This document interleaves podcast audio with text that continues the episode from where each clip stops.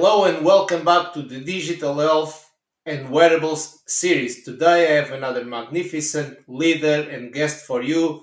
But before I go ahead, make sure you subscribe and share this amazing content with your communities in healthcare. And also let me acknowledge our partners, the content partner for this month, Fujifilm Healthcare, and our global partner, Spirit Digital. But without further ado, let me introduce you to Michael Dillhyon.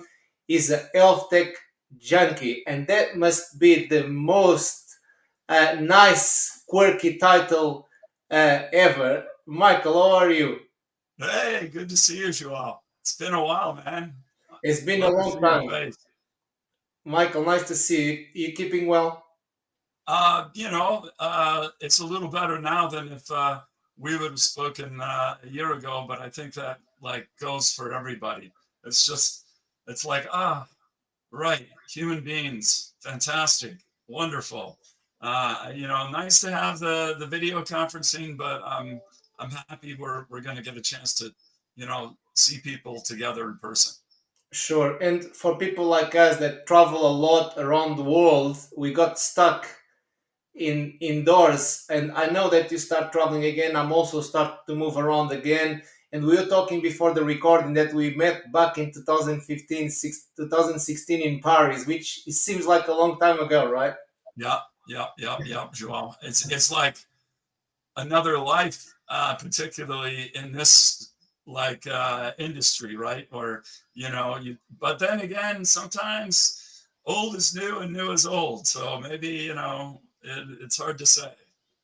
Michael, brilliant. Nice to see you. I'm going to crack on with the questions. Is that okay with you? Yeah, go, man. So, the first question that I have for you is How do you see the progression and adoption of wearables in healthcare? So, that's a great question, Joao. I'll tell you something. I see the progression of wearables from my perspective hasn't come too far in terms of the technology we still have some of the basic physiological uh, parameters that we're measuring. I mean, I, I was uh, uh, talking to a VC last week, corporate VC. Uh, he was asking me to look at this company, and the company's um, focused on in the air. I don't want to give away too much, but the social determinants of health. And uh, he says, very interesting company. Lots of uh, experts form the company in this area, mental health and they're measuring steps. Ooh, ah, actigraphy. Ah, yes, great. Mm, good deal. Okay. Um, that's like the very, still some kind of gold standard for it. So the progression is mm, maybe not technically all that exciting, um, but I see things on the horizon that really excite me. Now, you say adoption, I think about adoption and I think, oh, well, hang on. Now we've really come a long ways. Now, you know, my mother knows what a wearable is. Uh, you know, clinicians who were, let's say, a little skeptical about things like the Apple Watch are now uh, not only excited about how they can use them in their practice, but excited about how they get to use them outside their practice. You know, so that's I think, come a long way since you and I were thinking about this in 2016. Michael, absolutely. I do agree with you. We came a long way. The more the wearables are starting to be like mainstream. I was actually like talking to a health insurer, a near based in UK before our interview, and yeah, we came a long way. The, the the market is evolving very rapidly. Thank you for that. The second question that I have for you is I have heard you saying forget software, IoT will eat healthcare and life sciences. What do you mean exactly? Yeah, thanks.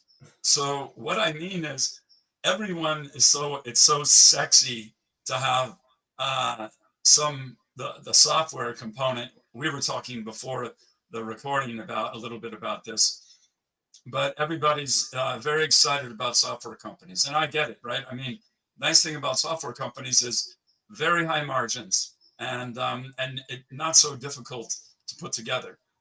The problem that we had is we weren't really measuring everything. And we weren't measuring it. And without measuring everything, you know, all this wonderful software and even more so, all the, the, the data analytics and artificial intelligence that everybody has to have and everything, their, their, their washing machine, uh, you know, their nail clippers, everything's got AI. It's all driven by the data collection piece. And now we have, I mean, okay, so some of this is a little self serving. I'm the chairman of the Strategic Advisory Board for Elemental Machines. Um, Sridhar Iyengar is the founder. He, uh, a wearables guy, right?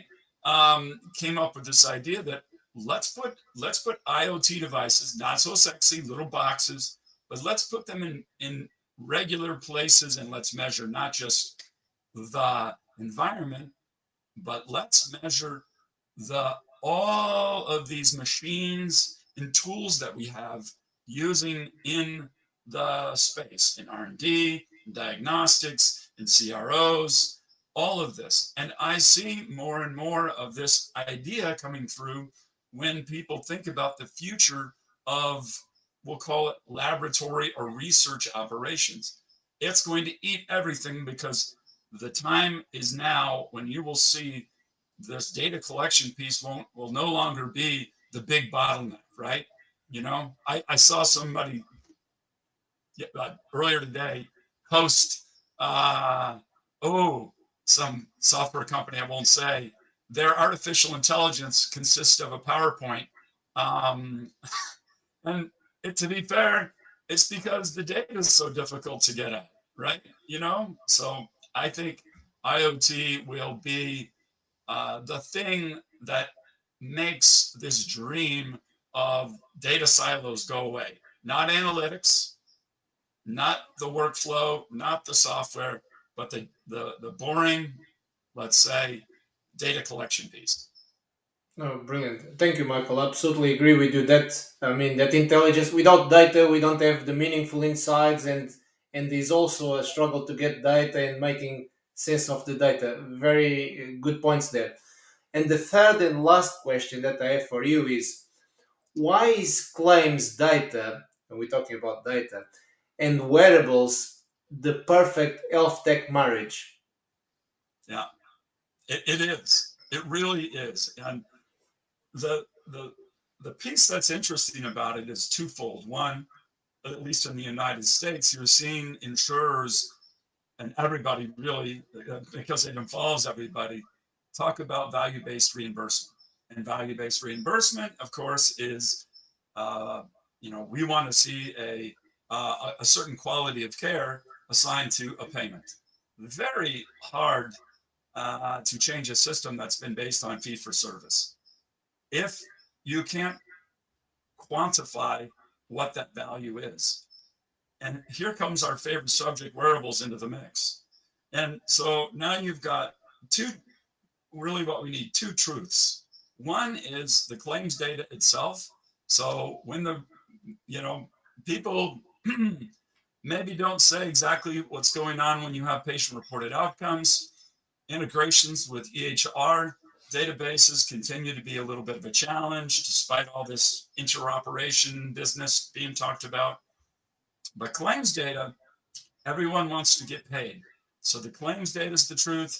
And here comes the wearables. And the wearables, another a passive sensor that's giving you another truth about the physiology of the patient. You know, we we live in, in this world where suddenly it was all about how are we going to measure clinical intervention, but really we've now because of COVID and uh, gone uh, almost in mass to how will we measure things outside of the clinic? How will we how will we really know the truth? And claims data, it is what it is. It, it is, a, is a truth. And wearables together will give us the truth. And it'll it'll help quantify the value-based uh, component of the reimbursement uh, headache for providers. Um, and it will, I think, drive the what I said in my earlier when we talked, the technology behind wearables, because now there's there's some there's some reason we need more biomarkers. There's some reason I, we, we need to understand more about what's going on with the physiology of, of patients, you know, and, and it's, I tell people all the time, I said, look, your car tells you so much about what it's doing every day. But we still live in a world where we have very little real time longitudinal, longitudinal data coming from the most important machine in the world, and that's us humans. Oh, brilliant, Michael. What can I say? Nice, nice way to round up. Very Great important. Yeah, great, great to talk to you. It's nice. It's nice to see you. I mean, very important points there about the value-based healthcare, the wearables, bringing the data, and then we can use that for new business models, which is a challenge anyway, as you know, because they need to be figured out and everything. But thank you so much for that brilliant intelligence, brilliant expertise and insights there. And Michael, I finish all my episodes in a peculiar way. It's not really a question as such. It's called one minute of fame. So you can mention anything, any companies that you are involved. We're talking about that inverter that you that you launched in 2015, 2016, wearables company. You can give a shout out to anybody. You can mention your personal life, family life, anything whatsoever, anything. To round up, over to you. One minute of fame. Well, only one minute. You know, I lived 15 years in Switzerland, but I'm still American. It's hard to. So, uh, first thing I would like to say is uh, thank you to my family for putting up with me.